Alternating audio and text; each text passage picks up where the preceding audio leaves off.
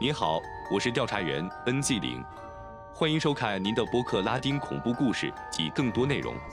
请记住在收听之前阅读说明中的警告通知。如果您是新用户，请暂停阅读并继续。我邀请您在 YouTube 上关注我们。三位一体，四点二四，七点一。根据克拉拉·晨星 （Clara Morningstar） 讲述的真实事件改编，由爱德华多·利南 （Edward Linan） 编剧和改编。我很小的时候就遇到了一位曾祖母的姐姐，当时我大约十岁，记忆犹新，仿佛就发生在昨天。这是特里尼阿姨，大家都这样称呼她。这个男孩住在我父母的房子前面，现在是新来昂州瓜达卢佩巴勃罗奥利瓦大道。我从来不喜欢浏览他们的作品，甚至不喜欢偷看。对我来说，当我母亲停下来和他说话时，即使在他面前，也是一种训难。更重要的是，当我们进入她在特里亚纳的房子时，她是一个非常奇特的女人。她的外表让我有点害怕，以至于我幼稚的头脑发明了一些东西来证明这种奇怪的外表是合理的。她看上去脏兮兮的，衣衫褴褛，头发蓬乱，油腻腻的。他总是赤脚走路，脚底白得很好，脚跟处的皮肤都破了。光是看到他就让我感到恶心。尤其是那股难闻的气味，表明他不常洗澡。但正如我之前提到的，我的童心不再看到现实。特里尼阿姨患有精神疾病，或者至少每次我有机会说话时，我的母亲和祖母都是这么告诉我的。但尽管如此，我知道姑姑其实很脏，而且一点也不爱干净。他哥哥的几个叔叔和他住在一起，他们都是单身老人，不太关心特里尼阿姨的病情。随着时间的推移，我渐渐长大。我发现姑妈其实已经怀上了她的心智。一段时间后，答案就出来了。据我祖母说，我母亲的家人多年前就从塔毛利帕斯州的维拉来到这座城市。特里尼阿姨年轻时是一位相当漂亮、非常有魅力的年轻女子，她的美貌会受到无数追求者的喜爱。不过，知道了她的美貌之后，她也变得十分傲慢和感兴趣。岁月流逝，她最终与一位来自富裕家庭的年轻男子订婚。他曾是阿姨最好的朋友的男朋友。由于她的美丽和狡猾，他让她终止了与他的婚约，而他留在了他身边。这就是为什么他的前朋友发誓要报复背叛，并发出威胁。但这对他来说似乎并不重要。给阿姨，当夜幕降临，他们要向特里尼阿姨求婚时，所有的亲戚都聚集在一起。为这对夫妇吃了一顿丰盛的晚餐，一切都很正常。然而，阿姨连续几天因为奇怪的原因心情不好，那天晚上也不例外。她的奇怪行为发生在她获得戒指之前，在那之前，她只是站着，眼睛盯着天花板。他脸色惨白，撕破衣服，飞快地逃跑。那个人尖叫着拉着他的头发，没有人能够联系到他。每个人都感到惊讶和担心。由于小镇四面环山，大家都担起了半夜寻找的任务，但没有成功。直到第二天早上，才有一些临时工在路边打猎。他赤身裸体遭到殴打，行为具有攻击性。有一次，他会保持沉默，认不出任何人，但他会剧烈痉挛，感到不安，并触摸任何靠近他的人，就连他的身体里也产生了岁月。鉴于他的病情，家人决定将他送进精神病院。他的目的地是墨西哥联邦区的 La Castaneda 医院，他一直在那里住院，直到1968年搬迁。我们决定让他融入家庭，而不是将他送回庇护所。就这样，他来到了瓜达卢佩的一些叔叔的家里，在那里，他几乎度过了一生。随着时间的推移，我长大了，离开了父母的家。过了一段时间，特里尼姨妈去世后。我母亲给我讲了一个关于她的非常奇怪的故事。有一天，阿姨照了照镜子，一时回过神来，开始询问有关父母的事情，但他们已经死了。她还询问了维拉的情况，她的男朋友是谁，以及婚礼的情况。他的目标保持清醒，一直停留在他二十岁的时候。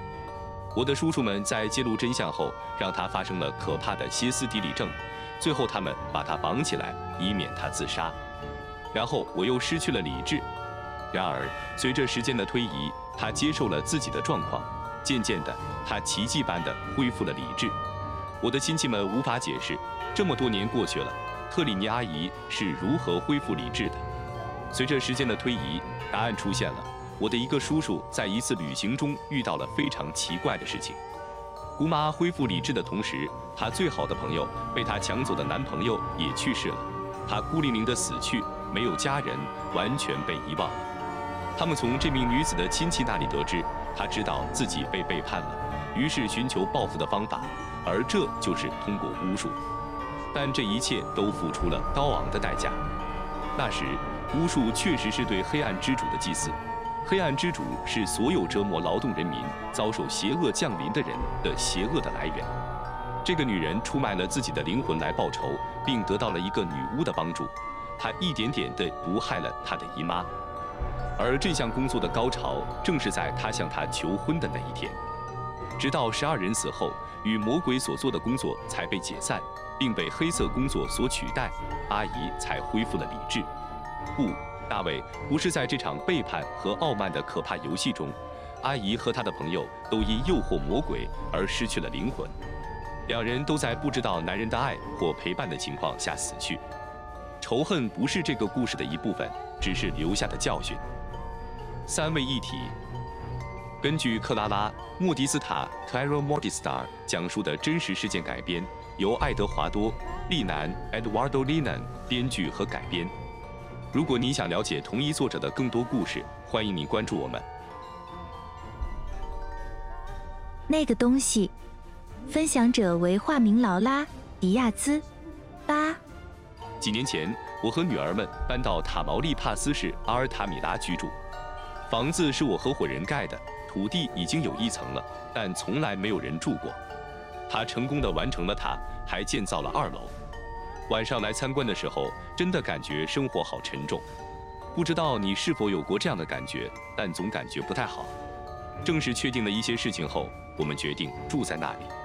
我的女儿们 Paula、Italia 和我的宝宝，我的孩子们住在二楼的每个房间，而我决定在一楼。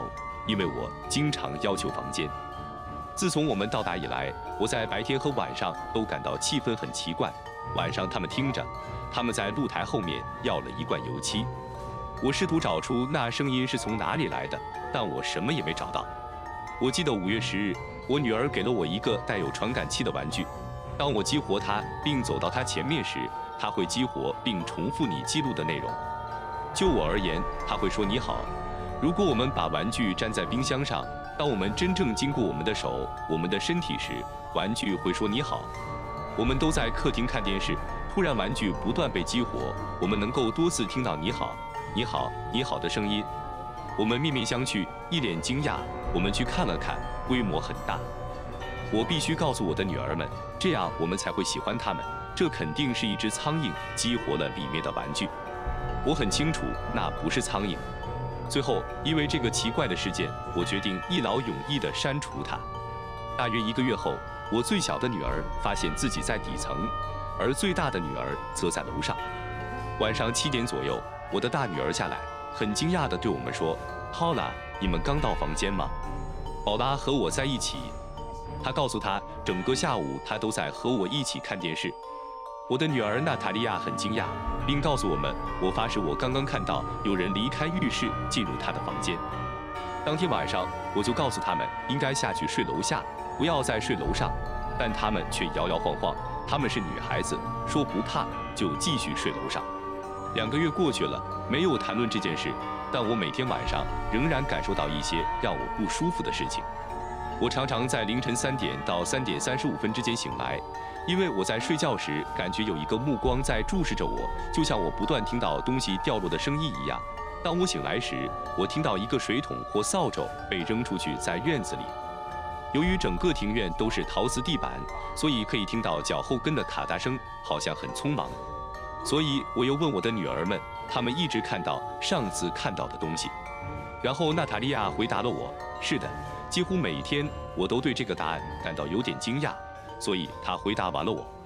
每天我都穿着白色的浴袍从浴室出来，长发仿佛湿漉漉的。有时我只是以为是宝拉留下来洗澡，但宝拉回答说她知道她没有白大褂。这时我的女儿 Paula 开始害怕了，Natalia 仍然不愿意睡楼下，但最后我强迫他们，因为他们不想和我一起睡在卧室里，所以他们决定留在客厅。我尝试尽可能晚睡，这样我就不会再在三点醒来。尽管说实话，这从来没有奏效。然后我开始听到抽泣声、哭泣声，但是非常缓慢。我以为我的一个女儿出于某种原因哭了，直到我决定和她谈谈。我问她是否感觉还好，她回答说是的。她告诉她，我知道我每晚都没有听到你哭泣。事实上，昨晚十点左右，我听说你让娜塔莉亚告诉我妈妈，我九点就睡着了。你不用问我妹妹，我会让你知道，因为她比我早睡了很久。从那一刻起，我的女儿宝拉就不想再睡在客厅了，而是留在我的房间里和我的宝宝一起睡。我总是在黎明时醒来，但有一天，我女儿非常轻声地对我说话：“妈妈，你听到水桶的声音了吗？”我确实听到了她的声音，然后听到了扫帚的声音。我问她是否听到了和我一样的声音，她回答说是的。然后是脚步声。我曾经说，我从未听到他们试图开门，所以这不是小偷。就这样，我们继续遭受了将近一年的折磨。我们只有到姐姐家才休息。一天下午，差不多是晚上了，当我们准备去和哥哥住的时候，我告诉女儿们去楼上拿衣服，而我则收拾好了婴儿的衣服。在那一刻，宝拉哭着，害怕的发抖，告诉我妈妈。现在我确实相信上面有什么东西，说我离开了我的房间，在娜塔莉亚的房间里等在她面前。她的窗户是有色的，后面是门。我只是看着地板，因为有东西告诉我不要看窗户。我感到害怕，我不知道那是什么。在无意的动作中，我看着窗户，有那个东西在往外看。唯一能看到的就是他的脸和头发垂下来，看不到眼睛和嘴巴，仿佛有黑洞。长发和蝴蝶结，还有灰白的皮肤。就在同一时刻，我们冲出去去我姐姐和伴侣家过周末。她经常出差，她从来不相信我们告诉她的话。奇怪的是，当她在家里的时候，这些事情从来没有发生过，除了她以前做过的一些噩梦。由于学校离我们很近，我们别无选择，只能回家。我们几乎住在楼下，坐在主卧室里。最后。一年多后，我和我的伴侣分居了。我们终于离开了那个我们从未去过的房子。查莫罗在我姐姐家。我的女儿们开始寻找更多的东西。我的女儿娜塔莉亚，每次我睡觉的时候，我都感觉有人在看着我。她睁开眼角的余光，发现这个东西就在她的面前。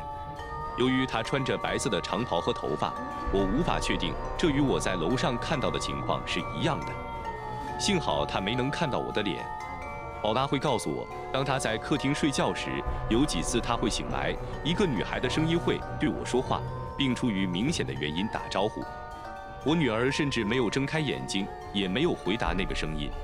有时我会更仔细地听她说话。幸运的是，那东西并没有跟着我们到我姐姐家，更不用说到我现在住的地方了。说实话，距离那件事已经有四五年了。我希望这不会发生在其他人身上，因为这是我经历过的最可怕的经历之一。关注我们，订阅并在 YouTube 上分享，这有助于我继续这个项目。提出您的意见，在描述中你会找到用于发送您的故事的电子邮件，以防你想分享它们。我很欣赏你的偏好。直到下一集，拉丁恐怖故事等等。